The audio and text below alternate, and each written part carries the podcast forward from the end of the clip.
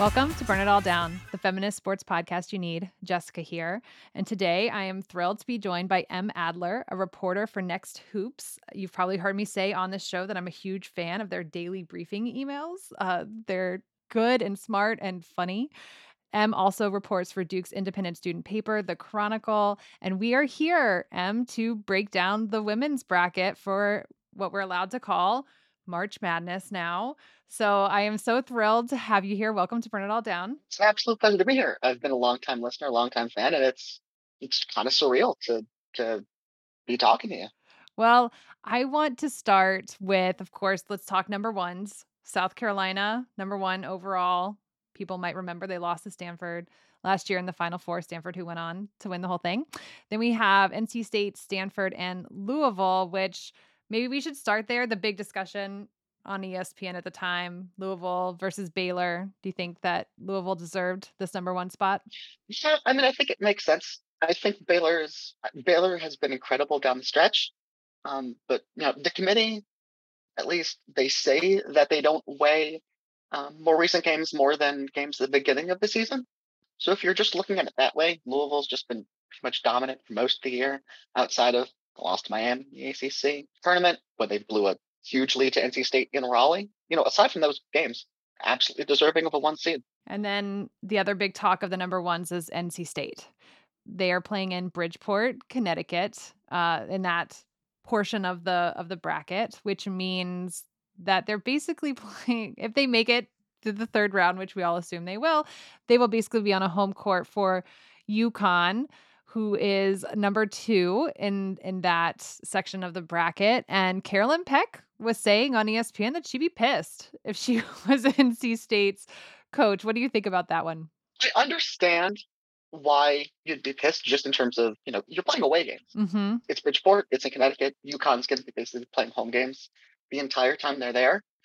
From a seeding perspective, though, I mean, everything about the tournament makes sense. South Carolina's your number one, two is Stanford, three is NC State, four is Louisville. That's been what the AP poll has basically had for the better part of like three months.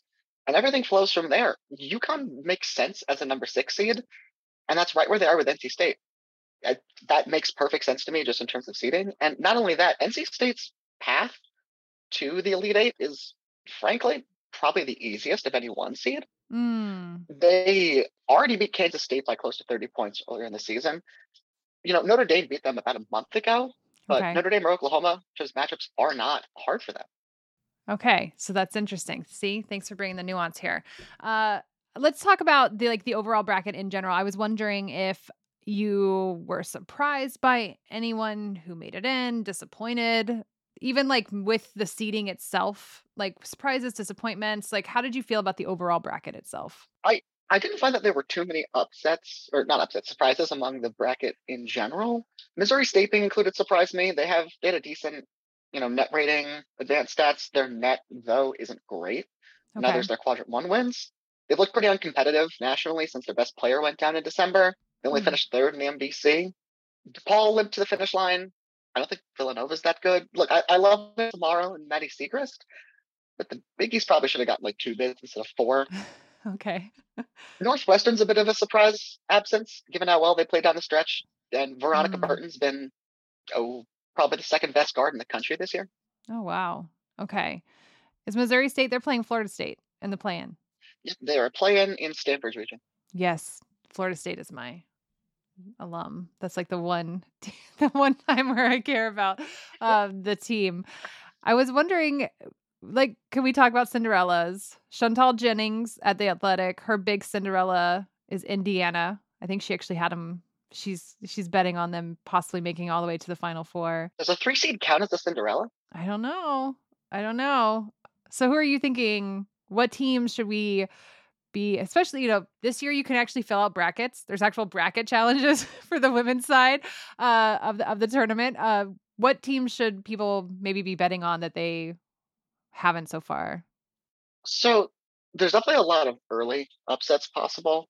As far as making it deep, just the top of the field is so good this year. But if you yeah. want, if you want some weird picks, the seven seed UCF in Bridgeport th- their defense is one of the best in the country. And I don't think they'll do it, but they could very well upset UConn in the second round Mm, and just go from there. Princeton's a great team in Bridgeport. Bridgeport's an upset city, really. you really? Okay. FGC, FGCU out of uh, the Spokane region could make a run for sure. As a 12 seed, they're pretty solidly underseeded. I like that idea of UConn being upset in the second round. Like, I feel like all these casual women's basketball haters will be so confused if UConn goes out in the second round of the tournament. Uh, that won't meet their narratives in any way at all. Okay, so that's really interesting. Are there, you've already mentioned a few, but like, are there specific players that you are interested in seeing this postseason? I mean, all of them, really. I mean, I mean, just to run through the field of you know player of the year candidates. Well, it's not candidates. It, it's Aliyah Boston to walk. It's so I mean, watch South Carolina because South Carolina is incredible and Yeah. Aliyah Boston is insane. I mean, just based on the matchups, I'd be shocked if they didn't meet Caitlin Clark in the Greensboro Elite Eight. Greensboro's a great coliseum. That's going to be an incredible matchup. South Carolina's going to be going to win by like 15, but that's still going to be super fun. I feel like all the narratives have been leading to Caitlin Clark and Aliyah Boston meeting in the postseason. Like we we deserve that after everything we've heard this year. Just like the narratives work for UConn being in Bridgeport, even though it's number six makes sense, I think Iowa at number eight makes perfect sense, but it's still very convenient to have that matchup. Mm-hmm. Looking over at the Spokane region, Cameron Brink, of the Stanford center, she was third on my player of the year ballot this year. I mean, she's just been Hmm. incredible. And they're basically going to run into a bunch of teams that are going to have some strong interior play for them to play against. Georgia Tech's maybe the best interior defense in the country. Virginia Tech has the ACC player of the year starting at center, or Maryland, you've got um, Angel Reese. Then you run into Texas, which just throws six four after six four body at you. And then there's the Bridgeport region. I mean, obviously, Paige Bueckers is probably has probably worked up into the 30s in terms of her minutes limit. So, you know, if she can go, then yeah, she can go. Yeah. Yeah. That's so interesting. I was just thinking I just realized today, I just feel like my whole life I'm behind on everything right now. But there are games here in Austin. I gotta go. I gotta go. I just realized that today. And the first the first game in Austin between Utah and Arkansas is going to be. I mean, that that's going to be a barn burner. That's two teams that I don't know if they lead their conferences in three point shooting, but they, those are teams that take a high volume. They take some fun shots. They take them deep. You're so good at this. Uh, tell me more about what first round and maybe even predicting second round games people should be watching over starting Friday, running through what Friday, Saturday, Sunday, Monday. Tell me some first and possible second round matches that we should tune in for. The thing I like a lot about the first round of this tournament is there's just a lot of upsets that I can see happening. Honestly, the only seven seed I see advancing past the 10 is UCF. And I bet a lot of people are going to pick them to get upset by Florida. You know, in order likelihood, probably Creighton over Colorado, Arkansas over Utah, South Dakota over over Ole Miss are ones I'd bet on. Those are going to be fun, Hmm. close games. Over Greensboro, the 8 9 Miami, South Florida. That's also going to be close. It's not going to be fun. It's going to be assault on the notion of basketball. Her Hoop Stats predicts that as a one possession game. So kudos to the committee for having it as an 8 9. They also had them that both teams would score around 55 points. Wow. They got that through brute force and smothering defense. Okay. So that's going to be that's going to be a very unique matchup. And I mean, there's other upsets across the board that are more than possible. There's a there's an 11 seed playing in that Greensboro regional uh, between Dayton and DePaul, which I mean, everyone should watch that one. That's going to be really fun. And they could both definitely beat um, the six seed Georgia.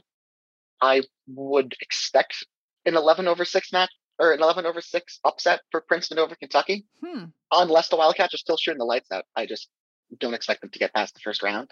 Wow. All right. I mean, there's just some long shots that are more than possible. SFA could do something against UNC. That's a 12 over five. FGCU over Virginia Tech is a is a really obvious 12 over five. I know a lot of people are picking. I don't see it, but I do think it's more than possible. Some super long shots. You got an 11 over six with Villanova BYU, 13 over four in Buffalo, Tennessee, uh, 12 over five in UMass Notre Dame, and in that same region, it's entirely possible you got a 13 over four with IUPUI in Oklahoma. I love this. I hope there's tons of upsets. Yeah. It's really amazing that the women's game is here at this point, uh, that we can even be having a conversation like this. As an independent journalist, the only thing I root for is chaos. yeah, fair enough. Uh, I'm going to ask for Amira. How do you think LSU is going to do? Her cousin, Alexis Morris, is their big guard. Wasn't Alexis Morris? Mm-hmm. So Amira goes to tons of LSU games. She trucks it to Baton Rouge. Give me a rundown on what you think we should expect from LSU. The first matchup is against Jackson State, uh, who won the SWAC this year. Jackson State's super fun. Their center, Misha Williams, is a super fun player, but that's not going to give them too much trouble. Ohio State, who should probably waltz past Missouri State or Florida State, whichever one wins that play-in. That's going to be that's going to be an interesting matchup. Ohio State plays a certain style. They play fast in, in both in terms of overall pace and in terms of the half court pace. And they run most of their offense basically through the combo guard, uh, Jacy Sheldon, or their wing, Taylor Mikesell, who, if the name sounds familiar to some people, that's because she's been around for a while. She was at Oregon last year, which was a surprise transfer out of Oregon, and it was a surprise transfer into Oregon the, that year from Maryland, where she played for a couple years. Okay. They shoot really well. They space the floor well, and they play together pretty well. So that's going to be an interesting matchup. It's a very styles make fights sort of deal. Hmm. Okay. LSU should probably win that one. And then you run into Texas, which I think is a really, really bad matchup for LSU. Hmm. Okay. So that's as far as we're going. You're like, that's what I could give you. well, if they beat Texas, they got Stanford, which, you know, Godspeed to you. Yes, true. Um, all right, so let's talk the end of all of this. Uh April 1st, we get to the final four. I just want to tell everyone that will be at 7 and 9 30 p.m. Eastern on ESPN. Are we going to see four number one seeds in Minneapolis? I would say that's the most likely outcome, just given they're the one seeds for a reason. Mm-hmm. You know, I think that it's more likely than not, just given how most years go. I looked at this a little while ago, but there's only been four years on four years on record. The tournament's been around since '81. There's only four years on record that all four one seeds made it to the final four. Oh wow! Yeah, I want to say it was in '88, and then it was also in 12, 15, and 18. Okay. So it's more likely than not that one or two of these one seeds aren't going to make it. Obviously, you're looking at UConn as a possible upset spoiler. Indiana is an interesting matchup for NC State out of Bridgeport. Like I said, that's upset city. Mm-hmm. Stanford and South Carolina have been so dominant. It's really hard to see them not advancing unless South Carolina shoots like it did against Kentucky in the SEC championship and Iowa. Just you know has one of those games where they where you just can't stop them shooting. Yeah. Louisville or Baylor out of Wichita. I think the lower seeds in Wichita a little weaker, but you know Baylor's a two seed. They're they're as strong as any one seed on a good day. So yeah, you know South Carolina and Stanford make a lot of sense to me, and then either Baylor or Louisville out of Wichita and Bridgeport. Honestly, any of the top three seeds. Who do you have? Do you have a prediction for who's going to be cutting down the nets after the championship game, which is Sunday, April 3rd, 8 p.m. on ESPN? I mean, it's got to be South Carolina, right? All right. I can hear an argument for Stanford, but it's got to be South Carolina. Okay. There, y'all heard it. Um, as you get your brackets ready, you heard it from Em, who knows obviously an incredible amount about this. Em, thank you. Is there anything else that we should know about this tournament going into it? I don't think anything that I have mentioned so far. Yep. Um, you can catch um, all of our coverage uh, where I write over at thenexthoops.com. Um, our work is totally free and open to see, but but it is possible because of the generous subscribers that we have. Um, we have so many beats across the country in so many sites, and every one of the Final Four sites we are going to be covering. Yeah, the next hoops is just wonderful. Like the extensive coverage is incredible. People should absolutely subscribe to it. Uh, and where can people find you, Em, out on the internet? So, like I said, people can find me at people can find me at thenexthoops.com. As you mentioned, I do the daily briefing, uh, generally a daily morning newsletter, just recapping yesterday's scores, um, trying to tear off the games you should watch for the next day, and wrapping up whatever news happened there. I also do special projects there, our recruiting we are doing recruiting composite rankings that should come out a little after the season. My draft board should be up later this week. And then you can, if you for some reason are interested in specifically Duke athletics, uh, at dukechronicle.com, I am beat writer for our women's basketball team, as well as softball, baseball, and women's soccer. Awesome. Thanks so much for being on Burn It All Down, Em. Thanks so much for having me. It's a pleasure to be here. Burn It All Down is produced by Tressa Versteg. Shelby Weldon does our website, episode transcripts, and social media. You can find Burn It All Down on Facebook, Twitter, and Instagram. If you want to subscribe, and you should, you can do that wherever you listen to podcasts. For more information about the show, check out burnitalldownpod.com. You can also go shopping at our bonfire store to get some merch. As always, an evergreen thank you to our patrons for your support. It means the world. On behalf of all of us here, burn on and not out.